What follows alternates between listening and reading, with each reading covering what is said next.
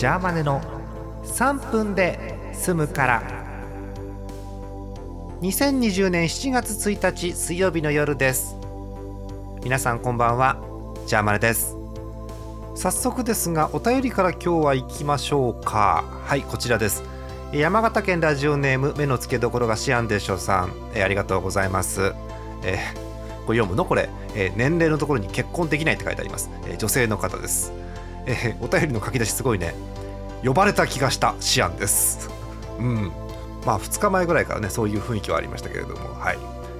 風化雪月のことですが私もルーベンクラッセをクリアしてアッシュと添い遂げて沼に落ちたのですが、えー、青獅子ルートは一番何もわからないルートですよね、えー、レア様のこと主人公のことソロンたちは何者なんだよが完全スルーでさっぱりです。うん。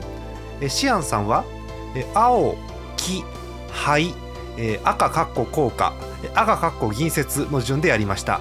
350時間みっちり楽しめました。みっちりだね。えーとえボルフクラスは追加課金なのでもう少しこの世界に浸りたい。え主人公の新ソコスやばいな。えボルフクラスのキャラビジュアルで気になってたらどうぞ。うん。おすすめですよ私も。うん。え私は追加ストーリー気になって課金したらユーリス君とアルファルト様に落ちました。もうユーリスのことで胸いっぱいです。というお便りですそうなんですよね。あのルート1本でね話が見えてこないんですよこれ。うん。で複数ルートクリアすると結構見えてくるっていう。うん。そんな感じですよね。えっ、ー、とねさっきねお便りの中でもあったんですけど、えー、追加コンテンツがねダウンロードコンテンツが出てて有料の。私それやって結局、えーと、一通りクリアはしたんですけどねえまさかねあの人があんな感じで、うん、あんな感じになるとはね。うん。はい。えー、ぜひ他のルートまだというかまだという方っていうか月本さんですけど、えー、まだという方は、えー、他のルートもやってみてください。えっ、とジャーマンではあまりファイアーエンブレムってもともと詳しくないですよ実は。あんまりやったことも正直なくて。なぜシミュレーション苦手ですから。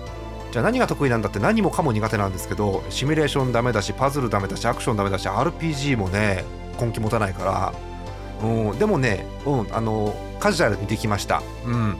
なんだろう。ファイアーエンブレムってちゃんとキャラにキャラがついてるから当然ストーリーとかもいいんですよ。会話とかもいいんですけど私個人的に好きなのはレベルアップした時にパラメータがどんな風にピンピンピンって上がるかっていう。うん。あのね成長遅くてもいいんですよ。なんかねそこもキャラな気がして楽しいです。いやゲームの配信とかしたよね。ファイアンブレもそうだしあとねみんなでモンハンで狩りしてるのもね配信してみたいんだよね。チャンスないかな。